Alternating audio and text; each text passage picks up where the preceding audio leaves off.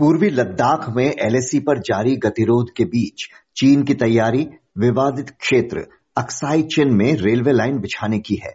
अगले दो वर्षों में अपने रेल नेटवर्क को कई गुना बढ़ाने के उद्देश्य से चीन इस विवादित इलाके से भी एक लाइन निकालने की फिराक में है, जो शिंजियान तिब्बत रेलवे का एक हिस्सा होगी। तो इस रेलवे लाइन के ज़रिए क्या है चीन की मंशा और भारत का इस पर क्या रुख होना चाहिए? जानने के लिए बात करते हैं ओआरएफ में चीन मामलों के सीनियर रिसर्च फेलो कल्पित मानकीकर से।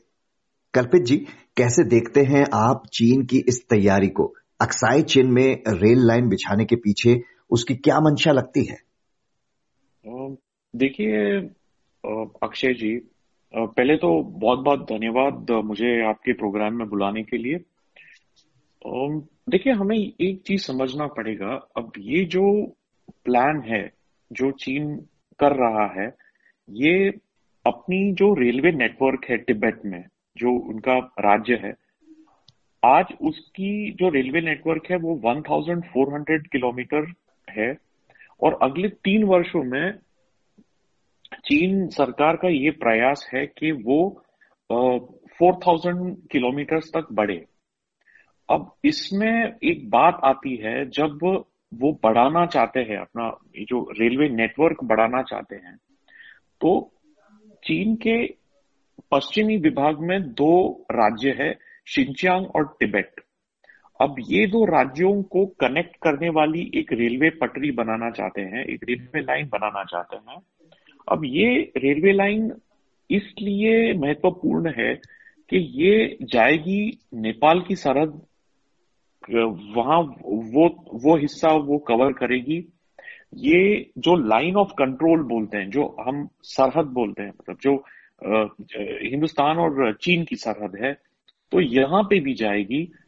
और और एक खास बात है कि ये जो अक्साई चीन एरिया है, ये जो मतलब ये हिंदुस्तान का हिस्सा है, जो चीन भी क्लेम करता है, मगर ये हिंदुस्तान का हिस्सा है और ये इसके थ्रू भी जाएगी अब इसका एक ये रहा है अभी अक्षय चीन का मैं आपको एक चीज़ बताता हूँ कि नाइनटीन हम्म। फिफ्टीज में जब एक मतलब ये जो शिंचांग तिब्बत रीजन जो राज्य है तो वहाँ पे जो G two one nine national railway जो कंस्ट्रक्ट की थी तभी।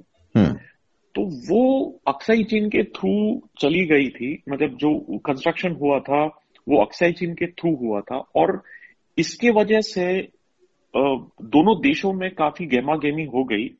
और 1962 में जंग भी हुई। मतलब ये एक कारण था जंग के लिए। हम्म। तो ये आपको इसके जो बैकग्राउंड है वो पहले समझनी पड़ेगी। जी। तो आपने कहा कि ये जंग का कारण बना विवादित क्षेत्र है, अब दोनों इस पर क्लेम करते हैं। तो जब ये विवादित इलाका है तो ऐसे इलाके में चीन अपनी मनमानी से कोई भी सड़क या रेल मार्ग बना सकता है क्या? देखिए देखिए, इसमें इसमें देखिए, आप, आपको एक चीज़ समझनी पड़ेगी। अब एक, दो साल पहले चीन ने एक और प्लान ऐसा पब्लिक किया था तो जहाँ पे उन्होंने दिखाया था कि वो एक रेलवे लाइन या ब्रिज चाइना से ताइवान तक कंस्ट्रक्ट करेंगे अब ताइवान तो अलग देश है हम्म। तो मतलब ये इससे स्पष्ट होती है चीन की जो मंशा है वो स्पष्ट होती है कि वो जो अपने जो टेरिटोरियल क्लेम्स है जो अपने मतलब जो जो चीन को लगता है वो उनके देश का भाग है। तो वो क्लेम करने के लिए वो ऐसा मतलब जो पेपर वर्क है या जो ऐसा एक इंटेंशन है वो पब्लिक करते हैं। हम्म। तो ये हाँ तो ये आपको समझना पड़ेगा। कहा जा रहा है कि अक्साई चिन्ह रेलमार्ग के ज़रिए उसकी सेना के लिए पूर्व से पश्चिमी क्षेत्र में तुरंत पहुँचना काफ़ी आसान हो जाएगा। तो ये तो हमारे लिए बहुत चिंता की बात होनी चाहिए। चीन की सभी हरकतों पर भारतीय सेना नज़र रखने की बात तो कह रही है, लेकिन विवादित जगहों पर, उसकी बढ़ती दखलंदाजियों पर भारत का क्या रुख होना चाहिए?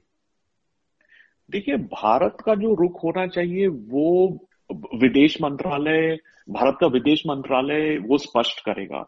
मगर देखिए, एक चीज़ आपको समझनी पड़ेगी।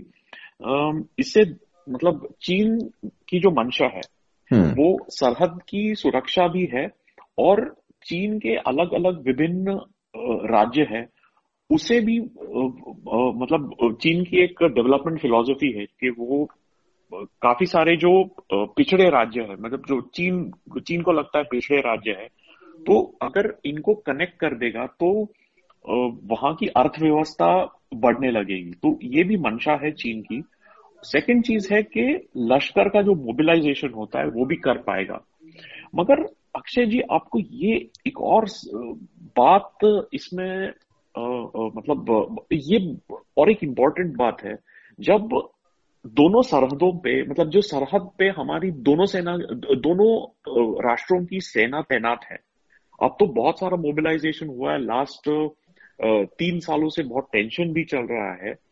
अब चीन की ये भी मंशा है कि ये अगर चीन पब्लिक करता है कि हम ये रेलवे बनाना चाहते हैं तो इससे क्या हो सकता है कि चीन की जो सेना है, उनका मनोबल बढ़ेगा और मतलब एक साइकोलॉजिकल वॉरफेयर के तहत भी हम ये इसे देख सकते हैं। नहीं लेकिन चीन की सेना का मनोबल बढ़ना ठीक है लेकिन अगर वो लगातार चाहे वो पीओ के हो चाहे एक्साई चुन हो यहाँ से हाईवे और रेल नेटवर्क बनाते जा रहा है तो क्या भारत के लिए चिंता की बात नहीं होनी चाहिए क्या? ऐसा नहीं लग रहा कि वो एक तरह से घेरने की पूरी तैयारी में है?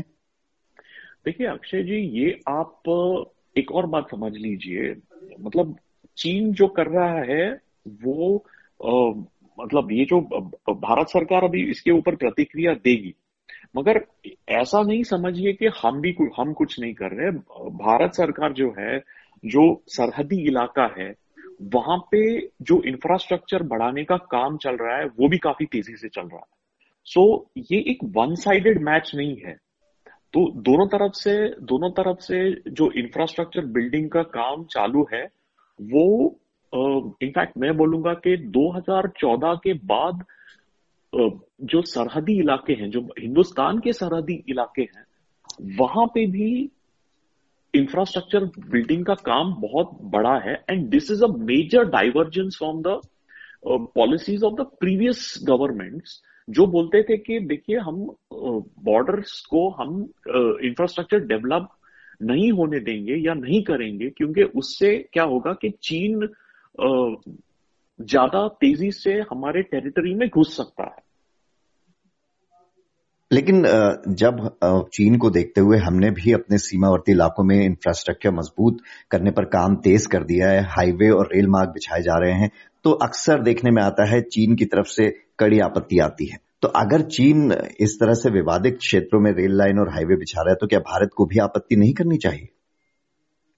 देखिए ये जो है, ये एक पॉलिसी लेवल पे डिसीज़न हो सकता है गवर्नमेंट का। तो वो मतलब हमने तो पहले भी हम कह चुके हैं और government need not react to everything और इसके ऊपर गवर्नमेंट अपना स्पष्टीकरण दे देगा। एलएसी पर 33 महीनों से पहले से ही तनाव है। उसके बीच क्या चीन मनोवैज्ञानिक दबाव बनाने की कोशिश में है? ऐसा लगता है?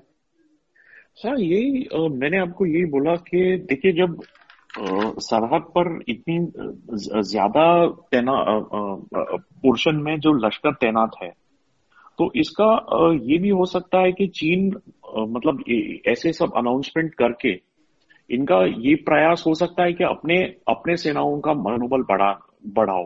बिकॉज़ आप ये देखिए कि अरुणाचल में जो हुआ अभी तो वहाँ पे भी उन्होंने काफ़ी वो कुछ एडवांस नहीं कर पाए। हम्म। हाँ जी। कल्पित मानकीकर जी बहुत बहुत शुक्रिया आपका।